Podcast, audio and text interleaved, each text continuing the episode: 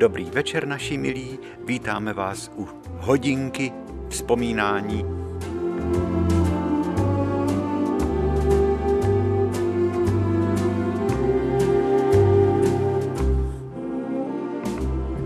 Papoušku, ty se koukáš úplně vytřeštěně. Žaninka Papoušek tady vedle mikrofonu v takový veliký kleci na kolečkách mě pozoruje, jak jí tak hezky pozdravujete v dopisek. Za ty dopisy vám děkujeme. Je taková ohraná písnička, protože ty dopisy jsou krásný. A nedávno mě volala, představte si, taková milá paní a říkala, můžete mě věnovat chvilku? Samozřejmě. Já jsem byla v Pavlíkově. Popisovala, jak vystoupila z autobusu, jak šla po všech těch místech, o kterých já vyprávím, šla se podívat na kampeličku, šla se podívat na řeznictví u iBlue, kde jsou zbytky té stařičky reklamy na mídlo Helada Klenot Pradlen. Ptala se, kde stály dvě moruše, kde byla ta lavička, na který se dával pan pánek naproti poště. A zrovna bylo poledne a děti šly ze školy a oni mě tak hezky pozdravili, říkala ta paní. A představte si, víte, že máte několik druhů lip vedle kostela? Já jsem říkal, to nevím. Vy mě překvapujete, prosím vás, co vás to napadlo? Odkud, že jste tam jela? No z Pardubic. Až do Pavlíkova z Pardubic. No, já jsem si to našla v jízdním řádě, kde mám přesedat. Přesednula jsem v Rakovníku na autobus, v 11 hodin dopoledne už jsem byla v Pavlíkově. No, hezká vesnice to je. No oni jsou třeba vesnice malebnější, ale mně se v Pavlíkově líbilo. A hlavně ty děti, jak si šli ze školy, jak mě tak hezky pozdravili, víte to, to jsem byla tak překvapená.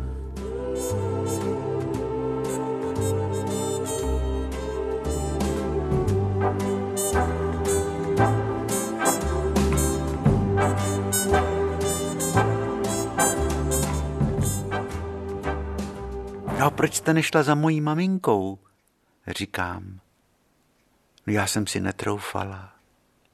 To je škoda, to by maminka byla ráda. A v kolik jste musela stávat?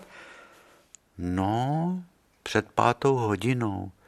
Takovou oběť jste přinesla, říkám tý milý paní. Ale to já ráda, víte, já jsem chtěla dřív cestovat po světě, tak teďko na starý kolena. Na starý kolena, kolik vám je? Jestliže se můžu zeptat. No, já to nerada říkám, ale už je mě 75. No já jsem úplně úžas tak vám je 75 a ještě se klidně vydáte na takovejhle výlet a měla jste sebou aspoň, protože jsem si vzpomněl na doby mladosti, kdy my jsme nevytáhli paty bez toho, aniž bychom v Brecku nebo v nějaký No, Brecko se tomu říkalo, neměli kus namazanýho chleba, nebo jabko, nebo neměla jsem nic, dneska už koupíte všecko všude, říkala ta milá paní.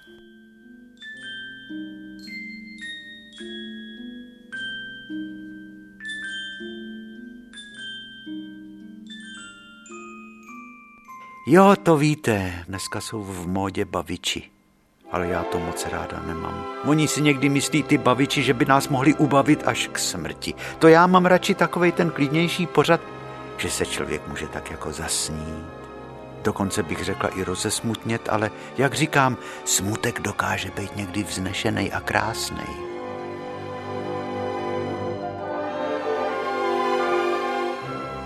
No, 75 letech se vydá z Pardubic. A v kolik jste byla doma? No teď jsem přijela před chvílí a hned vám takhle volám, že se mi to moc líbilo, ten výlet. No tak co tomu říkáte? No a maminka nedávno, když jsem s ní mluvil, tak zase přijeli nějaký lidi z Mělníka se podívat. Ptali se, kde stála socha svatýho Vojtěcha kde bylo to starý hřiště za tou hospodou u Jirkovských, jak o tom tak vyprávíme. No zvláštní věci se dějou. To nám dělá takovou radost, viď, Žaninko?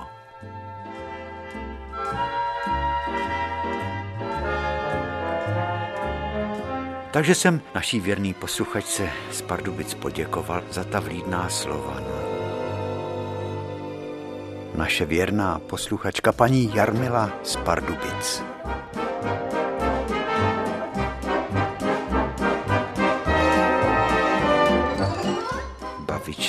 Baviči, tekletí baviči a oni by nás nejraději, nejraději ubavili až k smrti.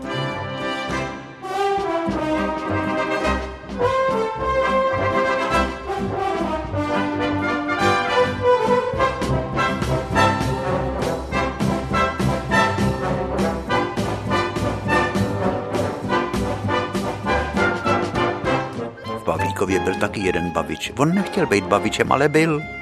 Franta Staněk cestář. Ten jak vtrhnul do hospody, tak už se celá hospoda řechtala. Už bylo veselo. On mluvil tak chraplavě, jo. On spíš řeval, chlapi, tak co, tady sedíte jako v márnici, tak si dám jednu hladinu. A hned mu pan Jirkovský takovým tím hezkým, jak šenkoval piva do půl litru a jak ty čepice který vystoupaly nad tu sklenici.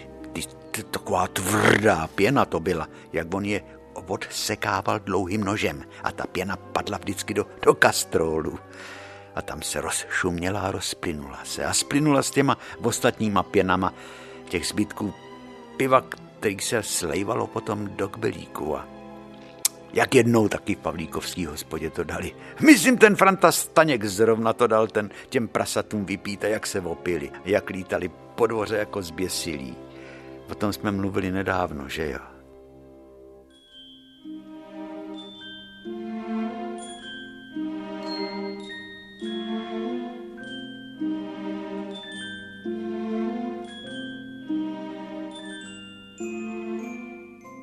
Memento mori, to bylo jeho. Jak řekl Franta Staněk memento mori, tím chraplavým hlasem, tak to najednou celá hospoda zmlkla, protože ono to tam najednou šlehlo tadyhle to úsloví, jako takový zaklínání. Mene tekel takové jakýsi, zaklínadlo varovný a každý, když slyšel to chraplavý memento mori, od toho Franty Staňka tak se otřás a řekl, na mě sáhlaš smrť. Franto zase ti straší ve věži.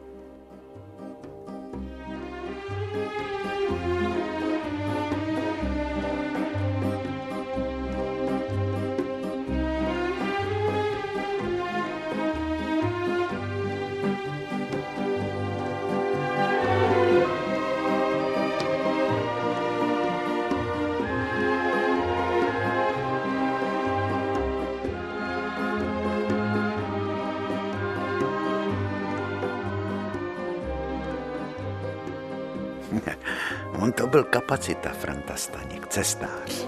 V kapele Pavlíkovský hrál na bas bombardon, když byly pohřby, nebo i při tancovačkách. To hrál zase na strunou basu, na strunovou. On tak jako utrhával tu strunu od pražce. Palcem a ukazováčkem ji utrhnul a ona, ona zabrnčela. A pak celou dlaní do těch všech čtyřech strun plácnul.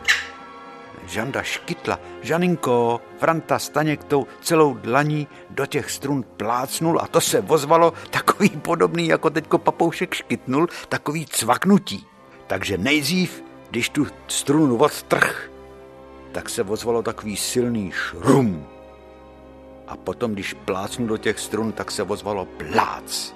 A to bylo pořád šrum, plác, šrum, plác, šrum a cvak a šrum a cvak a takhle to šlo a Franta ještě si do toho broukal hrc, prc, hrc, prc. Papoušek se měl, neboj se. Smál se, jo, on byl takový divý muž. V oči mu planuli, z těch šlehali přímo plameny. Vysoký, trošku pihovatý, rozcuchaný vlasy, ruce jako lopaty, plnej života, bezvadný chlap Franta Staněk.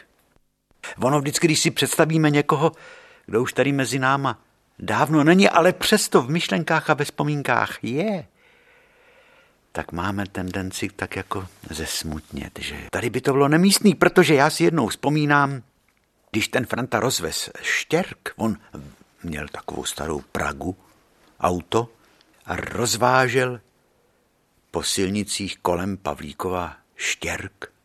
pod sedačkou měl vždycky flašku rumu, flašku rumu a on byl takový pořád v náladě. Takovou tu zarudlou tvář a ty, ty, ty, ty žhnoucí oči, ten zdivočelej pohled a taky takhle jednou zdivočele vtrhnul do sálu a on nevěděl, že tam zasedá KSČ a že tam zrovna sedí tajemník okresu z Rakovníka, tajemník partaje a zařval, jsem tu, tím chraplavým hlasem, jsem tu! A roh chce vyrazit přes kopečky na západ, tak se mnou, nasedat.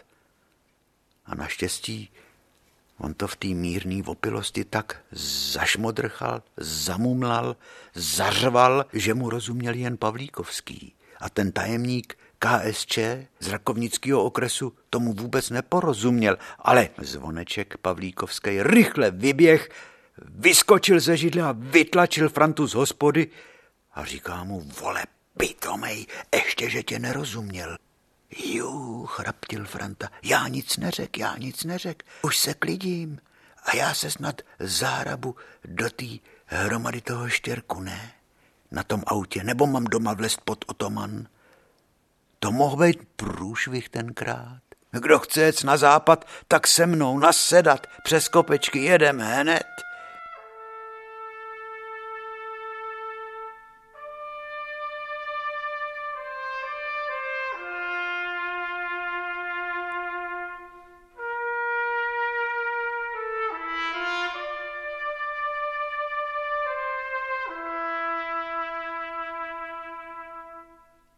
Franta rozuměl plynutí času,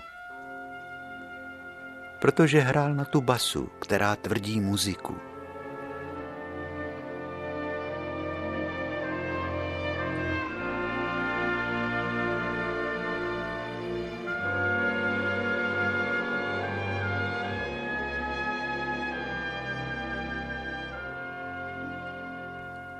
Když hrál na tu basu, tak rozuměl plynutí času. Vy, Janinko, už mluvíme ve verších, jako pan Hamous, který skládal kroniku Pavlíkovskou ve verších jedině. No jo, protože hrál na tu basu. Tak rozuměl plynutí času. A, a co dělá basa? Basa tvrdí muziku. A muzika, jak známo, plyne v čase. I když neměl ponětí, že Goethe řekl, že šedivá je teorie, ale zelený je strom života, tak ten Franta Staněk tušil, že ten živel neskrotnej, kterým čas je, proti tomu neúprosnému živlu, se musí přece bojovat a jak? Radostí ze života.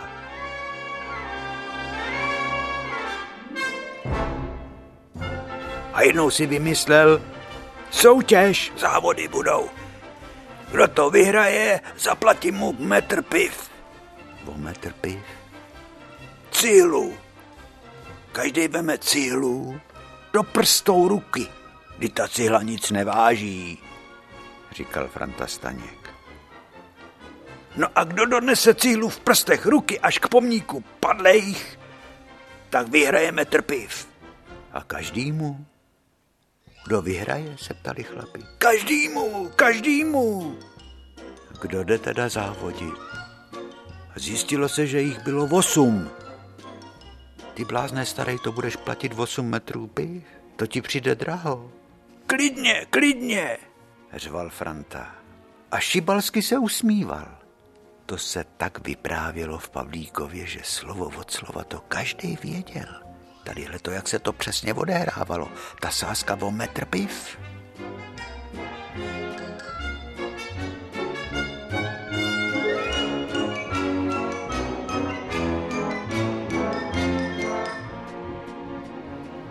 Kdo donese cihlu v prstech rukou, tedy sevřenou palcem a drženou ukazováčkem, prostředníčkem, prsteníčkem i malíčkem, kdo ji donese z hospody pod Jirkovských, kde se říkalo, jak všichni jistě víte, v prdeli, s prominutím, ale to bylo daný, to bylo snad i v obecní kronice, takhle to byl Pavlíkov tím známý. A to jsme i my děti mohli říkat takhle, toto jadrný slovo, aniž by nás velký lidi se na, na to za nás zlobili, protože to bylo jako oficiální takový.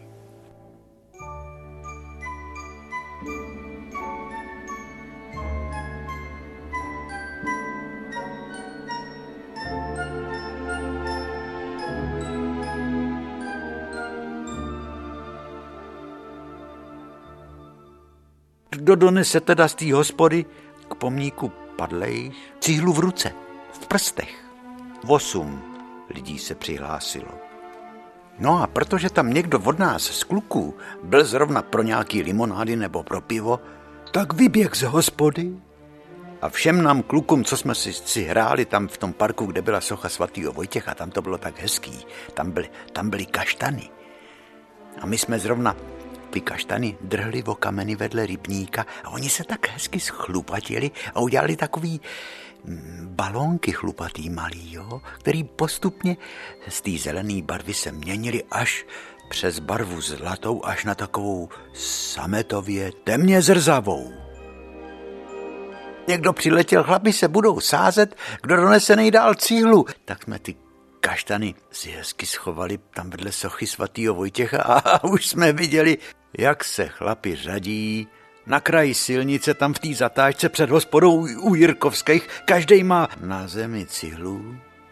Osm jich bylo. Pepík Žáček, to byl řezník, to byla vazba. Takový udělaný, vlasy na ježka. Pořád byl v takovým předklonu jako zápasník. Ten měl cvaly, to byl pořez, Vzadu místo zátilku měl takovou jitrnici a pořád byl jako takový opocený. Pepík Polcár, Pepík Vosika, pan Zvoneček, Láďa Kolských, Láďa Kopeckých, Venca Kepárt, kdo tam ještě byl, no osm celkem jich bylo. A Franta Staně k tomu velel. Tak lapiny, tak vyrážíme, ne? Tak teď.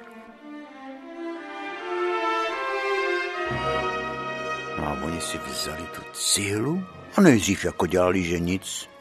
Protože ta cihla, i když se nese mezi prstama, ona moc neváží. Jenomže v tom je ta záludnost. Oni vyšli pomalu, no a najednou šli pořád rychlejc, když jim ty prsty začaly bolet. Byli čím dál víc na křivo. Začali křivit tváře od těch bolestí. Jo? Začali se tak škňuřit. Oni se tak škňuřili. A, a, a ty nohy se jim jenom hmíhaly, jak pelášely, aby tam u toho pomníku padlých byli co, co nejdřív, protože ta, ta bolest byla čím dál větší. První praštil cihlou už před poštou Pepík Vosika. Začal těma prstama takhle třepat a řval, to je bolest, to je bolest. To si si na nás, Franto, vymyslel pěknou lapáli. Počkej, my ti to dáme, ty dostaneš. Byl to hrozný pohled.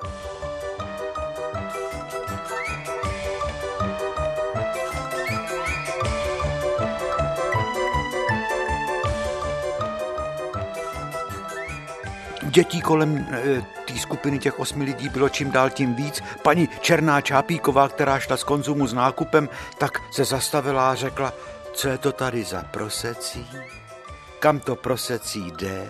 A my jsme říkali, že to jsou závody a ona jenom kroutila hlavou a koukala se na ty blázny starý.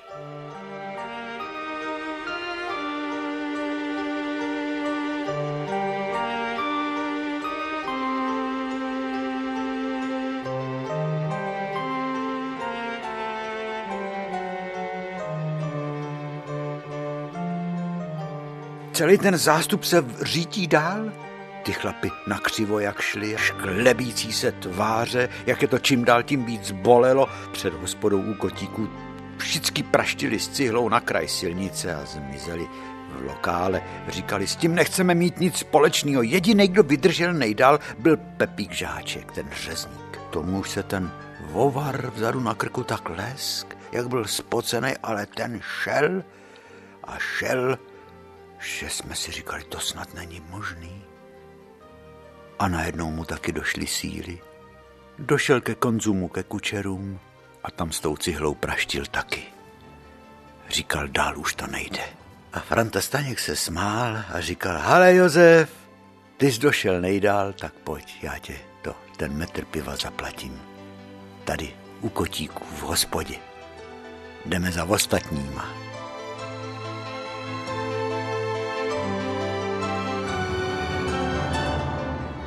Tak co, Josef? Na něj volali chlapy, těch sedm chlapů z těch osmi. Jak se máš? A Pepík Žáček se smál a říkal, mám se jako nahej v trní, vy volové. Jenomže mě to nepíchá. Chlapi řvali smíchy, jakou pěknou soutěž jim Franta Staněk vymyslel. A o ten metr piv se všichni podělili.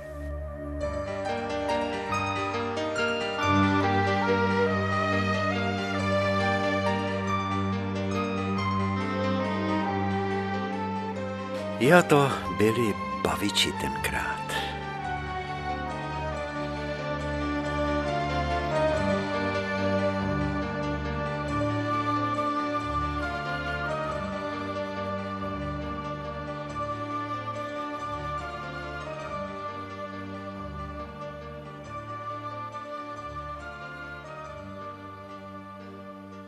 No my jsme se tam nahrnuli taky, my děti, do té hospody. Do hospody u kotíku, kde se říkalo v kolektívu. No a tam se to všecko znova probíralo, jak se konaly závody a jak ten Franta Staněk si vymyslel pěknou lapálí, protože nikomu nedošlo, že ta cihla tak stěžkne. Když se nese, no zkuste si to držet chvilku cihlu, jen tak jako v prstech ruky. To hned přijdou křeče za chvíli.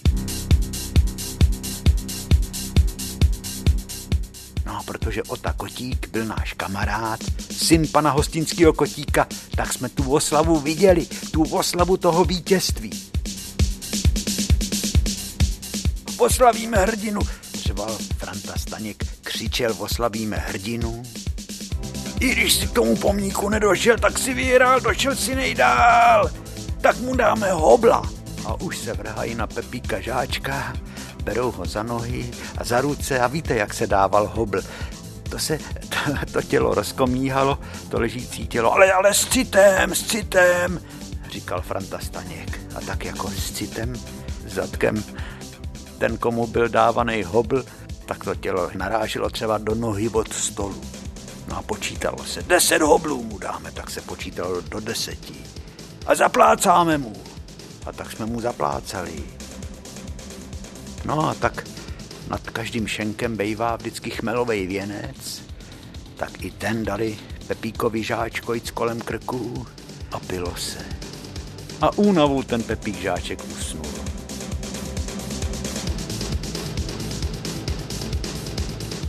To už my děti jsme tam nebyli, jo, ale to nám Ota Kotík, který tatínkovi pomáhal čepovat pivo, přesně říkali, jak to bylo. Prej chlapi zbalili kus novin, dali to pod židli, mezi tím prej s citem přinesli kladívko a hřebíky a přibyli Pepíkovi žáčkovi tu kacabajku k opěradlu židle, když on tak tvrdě spal.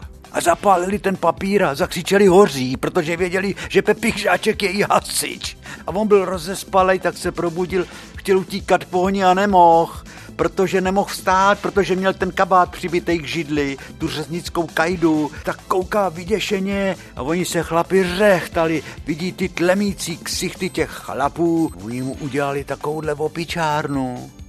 To se tak dlouho vyprávělo o tom, my jsme to znali dopodrobna od Oty Kotíka. Jo, to byly tenkrát talk show. Když oni ty lidi byli tak šťastní, když mohli ty druhý rozesmát, když je mohli obdarovat nějakou veselostí. Takovej prej byl i můj první táta.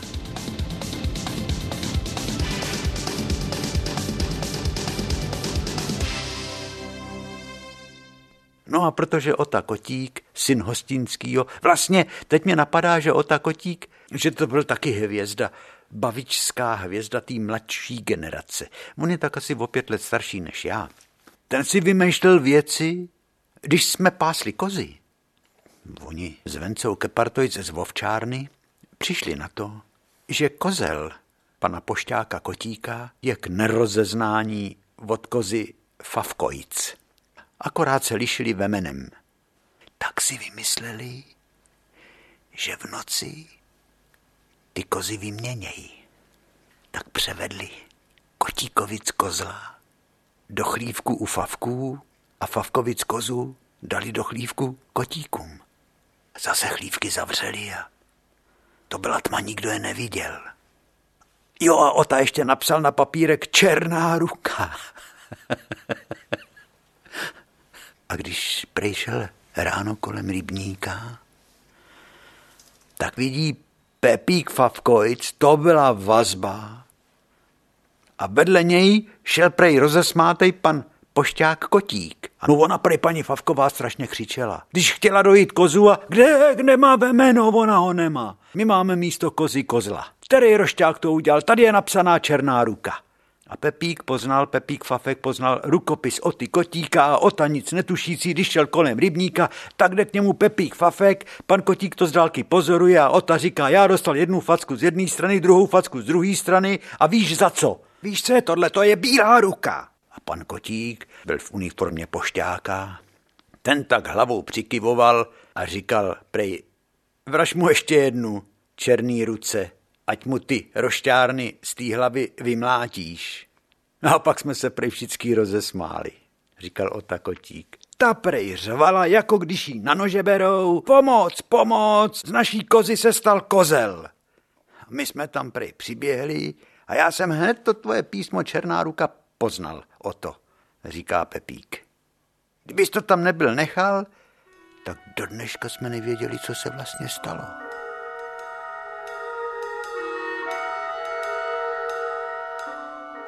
A zase to samé se stalo u kotíků. Tam paní Kotíková, ona to byla Némka, tak křičela, pomoc, pomoc, náš kozel má femeno. No, oni bydleli v obecním domě, kde bylo tolik partají, Pepík Sojka tam byl s maminkou Julinkou, všichni se seběhli a říkali, vy si děláte legraci, paní Kotíková. No nedělám, nedělám, podívejte se, ona ten kosel má femeno. Tak museli dát paní Kotíkový za pravdu než se to vysvětlilo.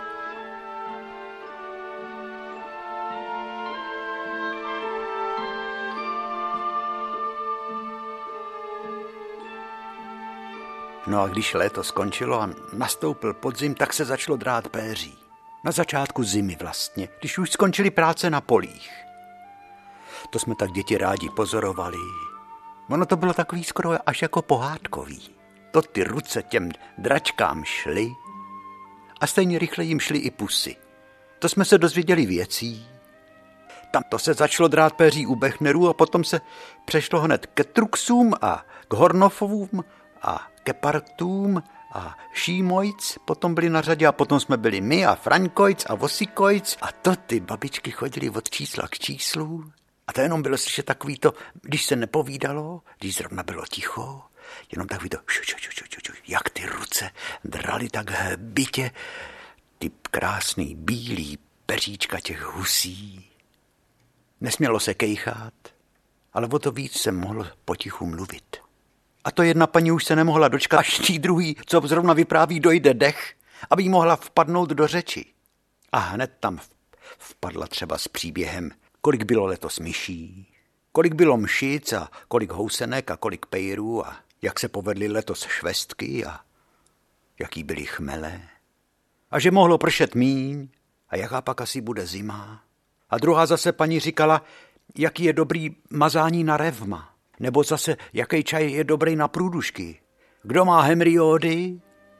To pro nás děti, když měl někdo hemriódy, tak strašně stoupnul v ceně, protože to jsme si říkali, to je asi něco pěkného, to, to je asi něco od rádia, ne? jako jsou diody a amplion, tak hemriody asi to bude taky něco takového hezkého. Prostě, když se dralo péří, tak se povídalo jenom o strašně důležitých věcech.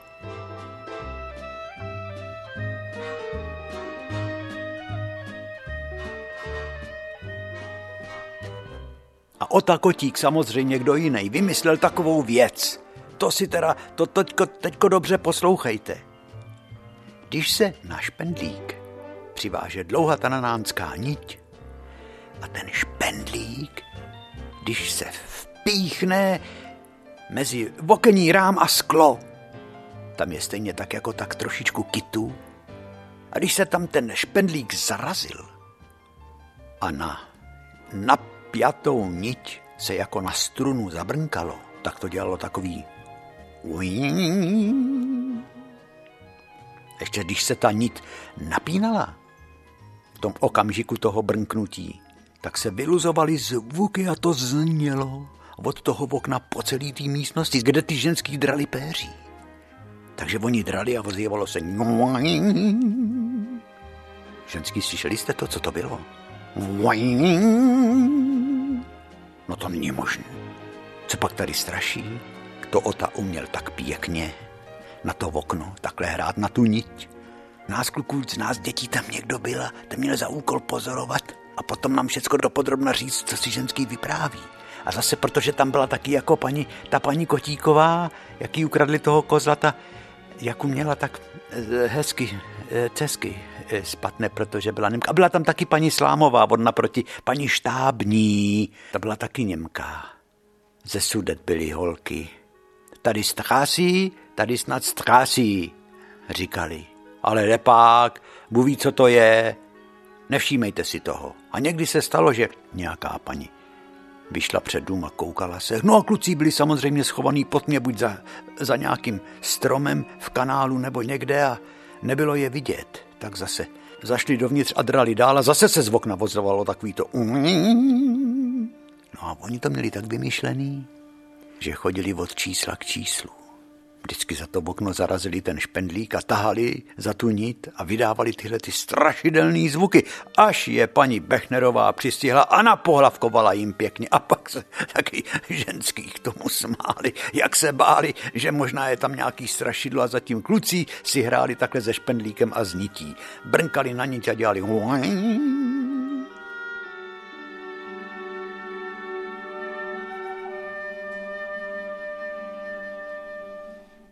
Taky jste jako děti vydlabávali burgán, krmnou řepu. Dělali jsme tam oči a takový huby vyceněný, zuby jsme v tom. A do toho jsme dávali svíčku. To byla vlastně taky součást hry. Toho brnkání na okno. Že před tím oknem stál burgán, v tom hořela svíčka.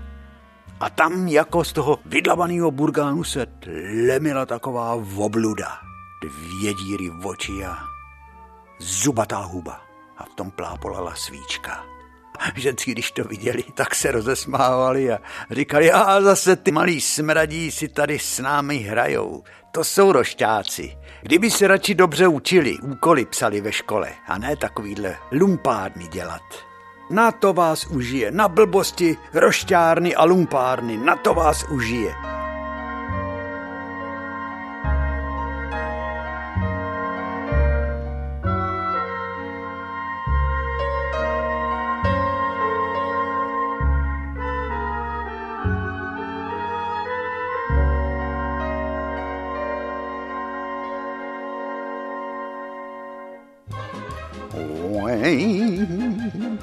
Žaninko, nekoukej, to nic není. To není nic proti tobě, to se tě netýká. Jo, naše dětství, kde jsou ty časy? Dneska už by si určitě děti z nití nehráli. Když si hrajou počítačové hry. Žaninko, co se klepeš? Nechceš zaspívat? Komputerové hry si hrajou dneska děti. Místo toho, aby brnkali, no všude je vidět pokrok.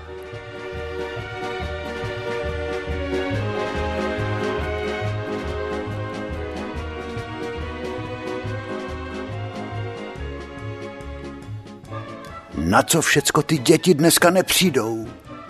Říkali tenkrát ty starý babičky. No, starý, z našich pohledů oni byli mnohem mladší, než jsme dneska my.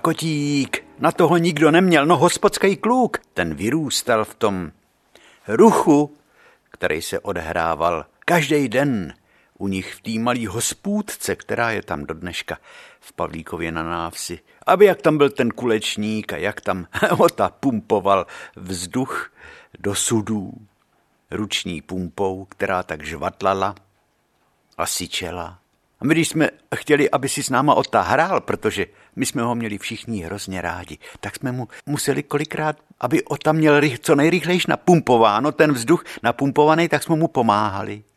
No ten měl to tak všecko vymyšlený. I s tím burgánem, jak tam dělal to to nití na to okno, tak vymyslel, že ve finále dá ten vydlabaný burgán u Fraňků na okno, kde měli takzvanou předprseň, až ženský budou vystrašený tím mm, a budou chtít vidět, co, co, co to tam brnká, tak otevřou to okno dovnitř, do místnosti, protože na té předprsní stál ten vydlabaný burgán s tou tlemící se zubatou hubou a zářícíma očima, protože v tom burgáně hořela svíčka.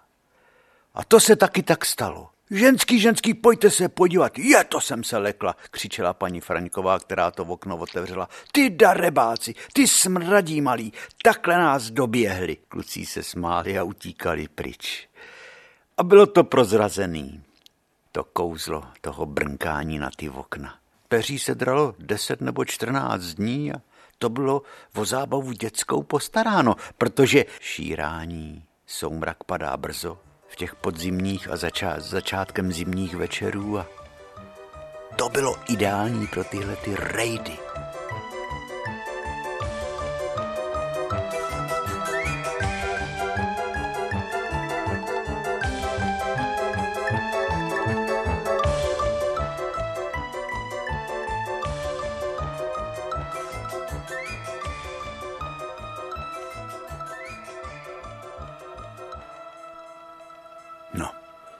Se všechno odehrávalo v tom poválečném čase.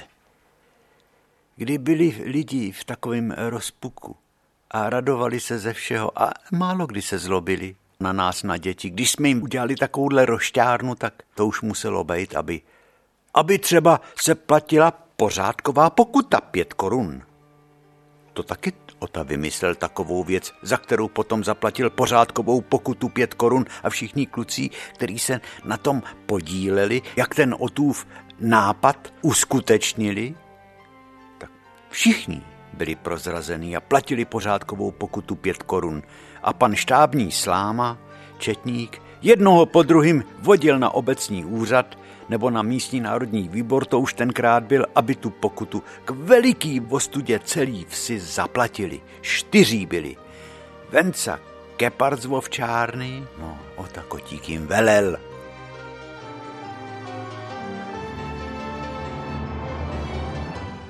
Tenkrát se chodilo po tanečních zábavách po okolí. Já bych mohl říct po okolí, ale jak jste si jistě mohli všimnout, já když se vžiju do těch příběhů toho mýho rodného kraje, toho Rakovnicka, tak tam se neříkalo okolí, nebo on. Tam se říkalo v okolí a on. No jo, a tenkrát ty mladí obráželi tancovačky. To třeba byla tancovačka v Blašovicích nebo v Lubný, ale tadyhle ta byla za panoším újezdem v Rousínově, v Rousínově, jo. No, i když to bylo třeba 8 kilometrů do Rousínova, tak to byla hodinka čtvrt cesty a to se dala parta kluků dohromady a šla si zatancovat do Rousínova. A tancovala až do konce zábavy. A potom se tou noční stichlou krajinou. To se chodilo polníma cestama všelijakýma. To byly zkratky, to bylo všecko také hezký, ty polní cesty. Akorát to bylo, když se třeba šlo polní cestou, která byla travnatá, takže to zmáčelo boty, protože kránu, když se vraceli, tak už padala rosa.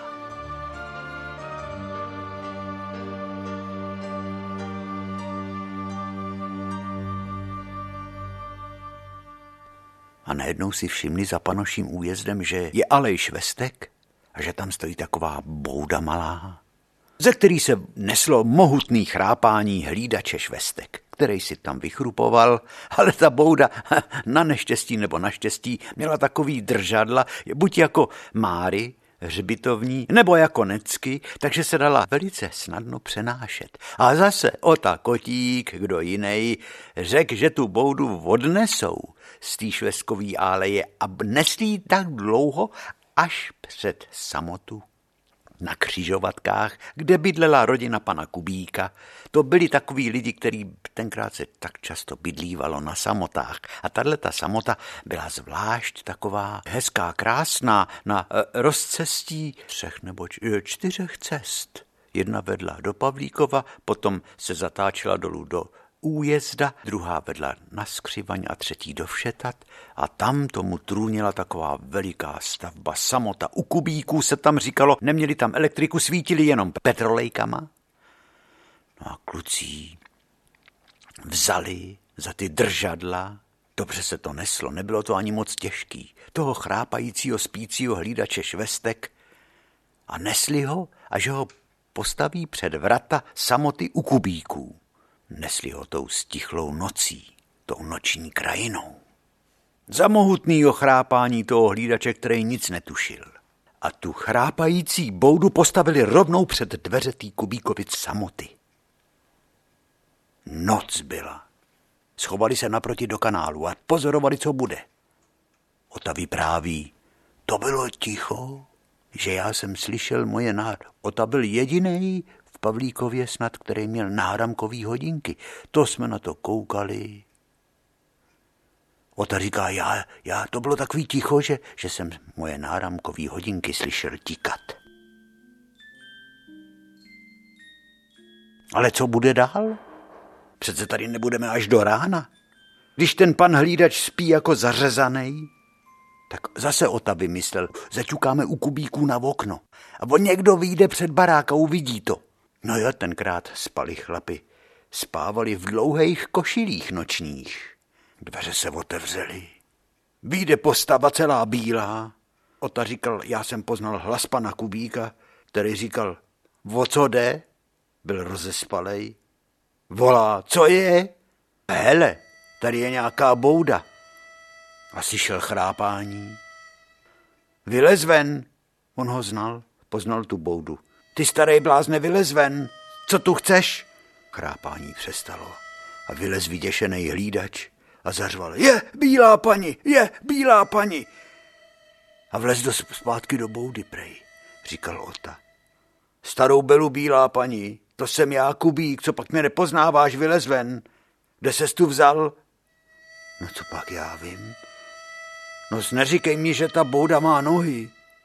Ale víš co, do rána daleko, zítra je neděle, já se chci vyspat. Jdi spát, já jdu taky. Ráno moudřejší večera.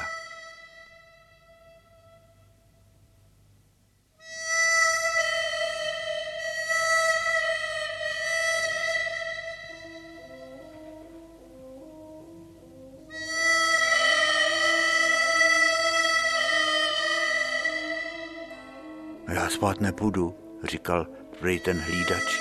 To ty kluci v tom kanále všecko slyšeli. Já se musím jít podívat do té šveskový áleje, jestli je to všecko v pořádku. Dveře se zavřely a bouda tam stála dál. Jak to s ní dopadlo, to kluci se dozvěděli až později, kdy právě protože ono se to všecko nějak aby udělali radost těm velkým chlapům, že taky dělají pěkný opičárny, tak se tím pochlubili. Tu to někdo řekl v autobuse, nebo zase o tato určitě řekl v hospodě, když pumpoval ten vzduch do těch sudů, protože to zase bylo něco pro zasmání a to si ty kluci nemohli přece nechat pro sebe. Tak se to proláklo a teď jeden po druhým byli volaný na obecní úřad, aby každý z nich zaplatil tu pořádkovou pokutu pět korun československých tenkrát.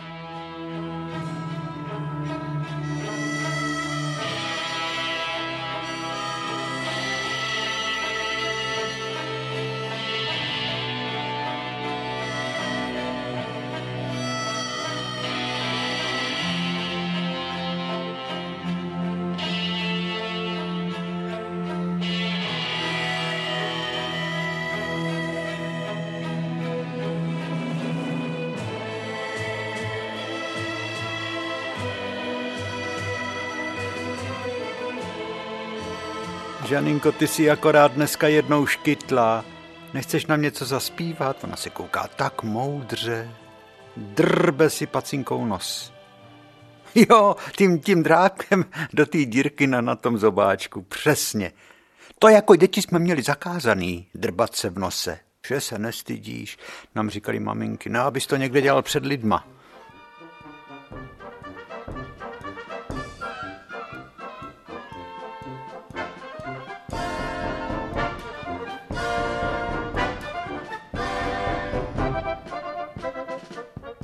Závody cihly, která se nosila v jedné ruce, samozřejmě to se nesmělo přendat, v prstech. Proto to tak bylo bolestivý, protože z každýho chytli křeče. O čem jsme si to ještě povídali? Jo, jak potom Pepíkovi Žáčkovi zapálili pod židlí, když usnul u stolu v hospodě ten papír, ty noviny a řekli hoří a on nemohl vstát, když měl přibitý sako to se děly věci. Co ještě se? Jo, běžný bylo, že se třeba rozmontoval žebříňák. O tom už, o tom už jsme mluvili dávno, když jsem vám vyprávěl o otročíně vsi. Na Berounsku, kam jsem jezdil na prázdniny, jak to panu Tomačkovi dali rozložený žebříňák na střechu. A to samý se dělo u nás Pavlíkově tedy ne, ale třeba ve Hvozdě vedle, to zase dali Bechnerovi, panu Bechnerovi rozmontali, rozmontovali žebřiňáka, dali ho vedle komína na střechu a ten prej valil v oči, nevěděl, co se děje. No jo, co ještě se dělo, no takovýhle. Lidi se dokázali bavit, dokázali se radovat.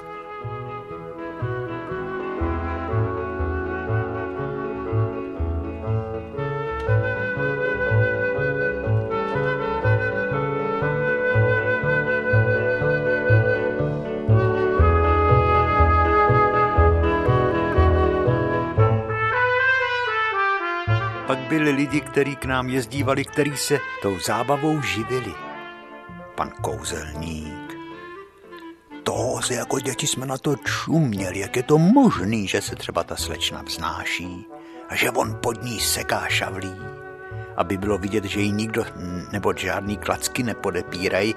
A o ta kotík zase, no vidíte. To si vzpomínám, jak kouzelník říkal, já udělám z každého kapesníku limonádu kdo mě půjčí kapesník? A Ota vyndal takový krásný veliký kapesník z kapsy a kouzelník ho vzal a nadspal ho do takového papírového trichtýře a teďko s něčím prostě zamíchal a Jednak vyletěli holuby a jednak z klobouku lezli králíci a jednak prostě začal lejt limonádu z takového druhého papírového kornoutu do zase do třetího papírového kornoutu a my jsme všichni tak zblbli, a tak se nám to líbilo, že Ota si zapomněl o ten kapesník říct a maminka, paní Kotíková, říkala, a já, kde pak máš ten velký krásný kapesník, který jsem ti dala na toho kouzelníka? Nemám, já ho půjčil kouzelníkovi. A dal tě ho? No nedal. Tak vidíš to troubo jeden, tak příště žádnému kouzelníkovi nic nepůjčuj.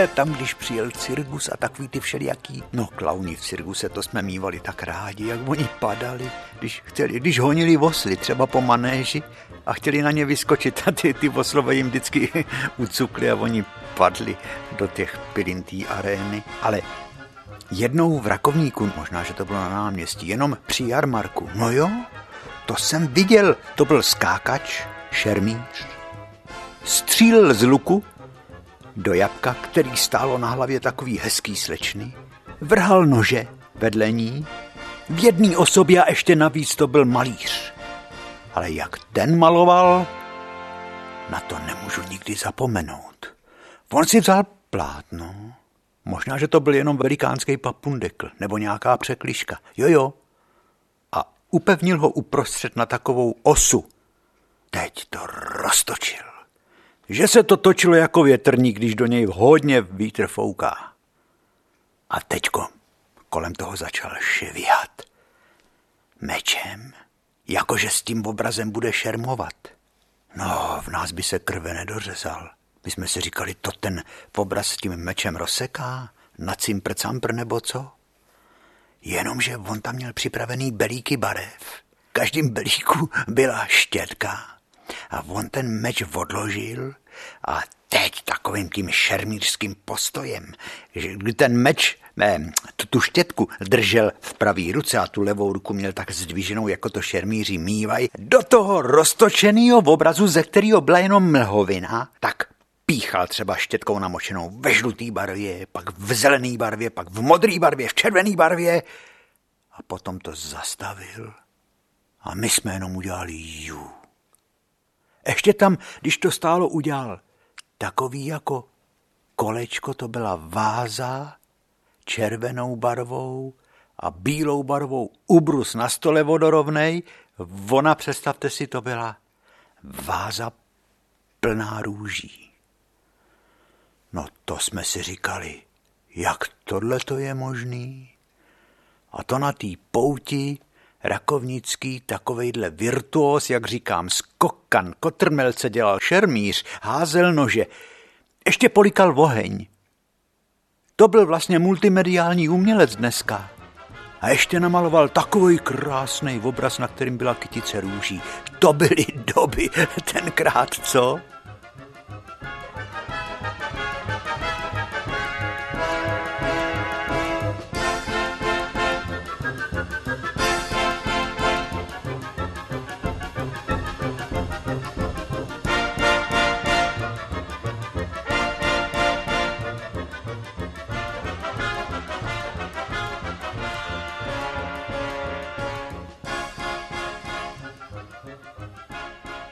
No jo, ale nejkrásnější. Stejně zábavu do Pavlíkova přiváželi, to ji museli přitáhnout. To si vždycky musel, to pan Matýsek vždycky do Pavlíkova došel pěšky z vedlejší obce a to třeba sedlák s koňma, nebo eh, traktor, tak z vedlejší obce přitáh maringotku a vůz, vůz na tom voze bylo složený všecko.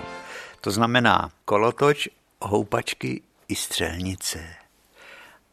A pan Matýsek se Žaninkou, jak jsme o tom už tolikrát mluvili, která byla tak silná, že vůbec nemohla jít přímo do těch úzkých dveří té maringotky, tam musela jít šrekou, šejdrem, šikmo bokem. A Frantu Flaxu měli syna, který hrál na harmoniku, který, která měla 300 basů, a Mariánu, která nám nabíjela vzduchovky.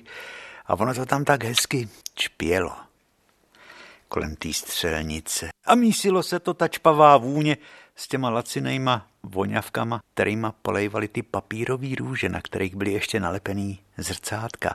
A když se měli v takovým malým umývadle, tak to vylejvali kolem maringotky a, a dávali pozor, aby nepolili pejsky, který se tam, jejich pejsky, ty měli pejsků, ty se tam tak kolem té maringotky batolili a maminka jednou říkala, mě by zajímalo, jak se koupají. Protože vzpomínáte si, jak my děti jsme se koupávali v neckách, jak nám maminky lili z hrnců, ve kterých se vyvařovalo prádlo, vlažnou vodu na záda a, a mili nás. Jenomže do takové maringotky by se necky vůbec nevešly. Babička říkala, to někde, když jedou kolem potoka, tak se umejou tam. Oni jsou otužilí.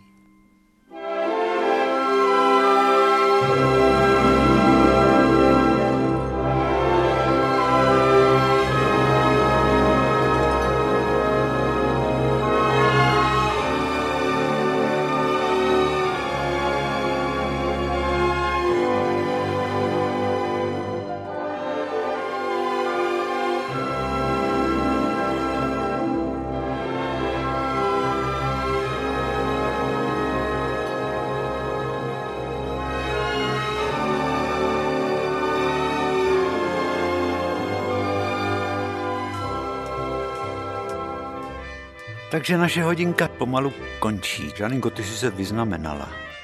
Ty si ani nepípla dneska.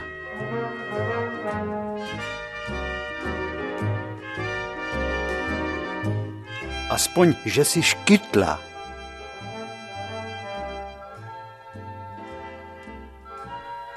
Stejně to. Bylo to hezký dětství.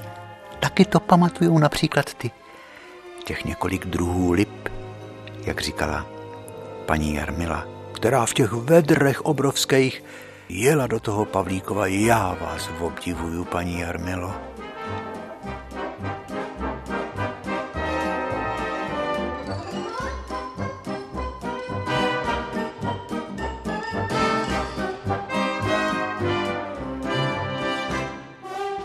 Kdybyste tam jeli o, ta hospoda slavná s tím peprným jménem, ta už není, ale ten kolektiv tam ještě je.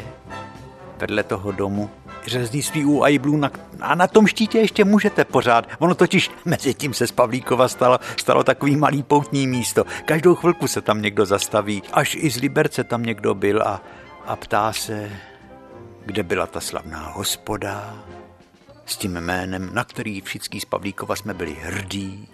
Kde je kampelička, tak se jde podívat aspoň ke kampeličce. Kampelička je pěkná. Ovšem to E, kampelička, to je tam shaderem. To trošku, možná, že to buď to svopravili, nebo to vítr schodil.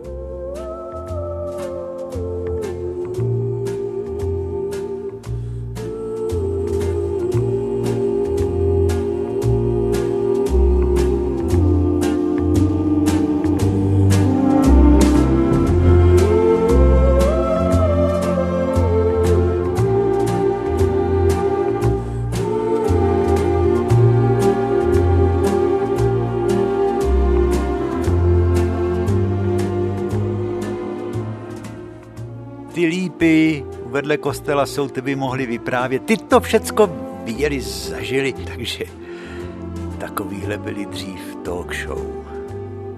Že se lidi bavili tím, co kdo proved někomu za legraci. Byť se to snažili popsat sebe věrněji, tak stejně za nějaký čas buď někdo si k tomu něco přidal, nebo zase ubral, bylo veselo.